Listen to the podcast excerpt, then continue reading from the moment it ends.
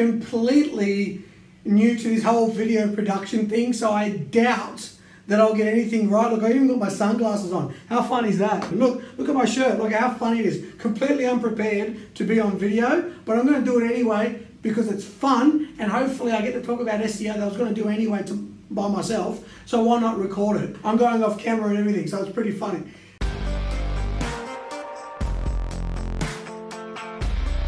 To the Asking Us SEO show, episode number four. I didn't put it up on here, but it's episode number four.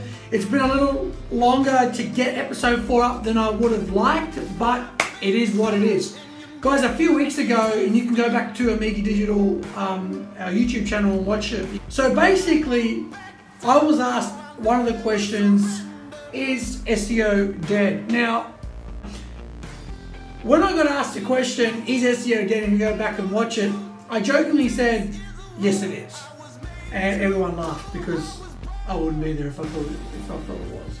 Here is the big reason that SEO isn't dead. The fact is, is that search is a timeless concept. SEO is not dead. The big reason, it's smart for business. Building great content should not be a SEO tactic it's a smart business tactic.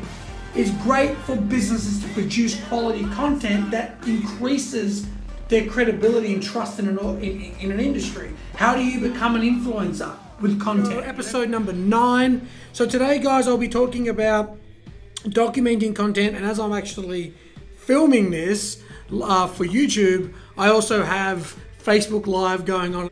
Let me go into first explain what do I mean by uh, document for creating content for SEO and for your business. So basically, we do so much in our days as business people, right? So if you're a tradesman, if you're a cleaner, if you're a lawyer, if you're a real estate agent, your days are more interesting than you think. But capturing content as it happens, really, all you need is a mobile phone. Be part of your content strategy is documenting your daily activities their competitors not doing essentially. So a lot of small businesses, you've either got time or money. So if you're a small business owner that has to do a lot of the work themselves, we actually can guide them and help them and mentor them to produce a sort of content that's actually going to help them get found on the internet. It's absolutely vital that they produce some level of content, otherwise they become irrelevant to the marketplace. And if they're not found, I mean, obviously, if they want to rank for keywords that are very uh, aggressive and very competitive, it's, it's obviously going to be a little bit more difficult for them. But there's another way to reach this. There's always more than one road that leads to Rome. And the best way we help them do that is produce long form content. Recently, when you produce content, if you are a cleaner, for example, and you want to talk about the top three tips to clean a, a, a granite bench top, produce a five minute video where you're just recording on a phone or an iPad, publish that up on, on your business YouTube channel, then you can even transcribe it and then convert it into a text article, or you can just write it again. So what happens on your own blog, if you have text with a video, Google can understand clearer what that video is about, even though Google owns YouTube, by having it in an article, top five or top three ways to clean a granite bench top, you have 10, you have like six, 700 words, the longer the better, but if you, if you can only do six, 700 words, and a video, well that video will actually get found easier in the Google video search. And when you get off the, the, fact that you don't always need to have keywords that sell, sell, sell, sell, but keywords that actually, um, you know, ask, answer a question, because ultimately where user behavior is going is conversational type queries, where we're actually asking for something or we want to know something, and there's always something that you can produce competitors can't. And even if they are producing, it goes back to the, the, the owner of the business's ability to, to be an expert at what they do and to be passionate about what they do and convey that clearly. This episode of the Asking Us Daily Show, I talk about why creating content is vital for your business to succeed in the coming years. Now, take that and and uh, that's probably one of the biggest, biggest problems we see with every potential client that comes with us that's just got a new website is that we find old pages in the Google index, in the Bing index, or we're even linking from, from external websites that the links are broken and they're losing out on so much authority and, and, and, and people are clicking the back button because if, they if those old pages still rank in Google, then a customer comes up on there and it says a 404 error. Hey guys, on this episode of the Ask Us SEO show, I talk about international SEO targeting and what that means for your business. Boom! Uh, new, uh, episode number 15. I've got a new, a new, haircut and a new shirt, and I thought, you know, let's let's rock and roll. These three domain um, examples uh, can be used for a variety of different ways. So, so it all depends upon what you're trying to do.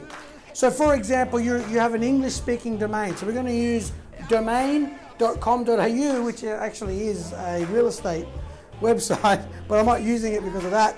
Um, I just maybe I should call it xyz.com.au uh, next time. Um, big thing about Google Home is what they call conversational type queries. So, you know, what are top five uh, tips to clean a kitchen, or what are the top three ways to clean an oven, or you know, what's the number one way to uh, clean a retaining wall? Like long sort of queries that people are going to actually be asking questions is the acronym search. Now, the S, it obviously is search. That is timeless. Um, we, we, were searching for things before Google came in, uh, was invented, and we're going to search for things even after Google no longer is around. Search is a timeless concept. There's two ways to sort of search for things primarily at the moment. One, you, you either search for alphabetical order, like the old Yellow Pages books, or there's an algorithm. So the engines, tomorrow be good, today it's laptop, maybe mobile phone, right? Tomorrow it becomes the Google Home device, okay? Because we're actually going to speak our search queries. So the engines, I believe, will absolutely evolve. Search is timeless, so you can, you can guarantee take search in the bank. Now the optimization process, a lot of their uh, results from the current algorithm that they're going to probably shift into the Google Home. So it's important to do SEO to make sure that you do rank first for the top three cleaning tips for cleaning a granite benchtop because if someone speaks to their, okay Google, one of the top three tips for the um, uh, cleaning a granite benchtop, you want to make sure that the conventional SEO has actually landed you first.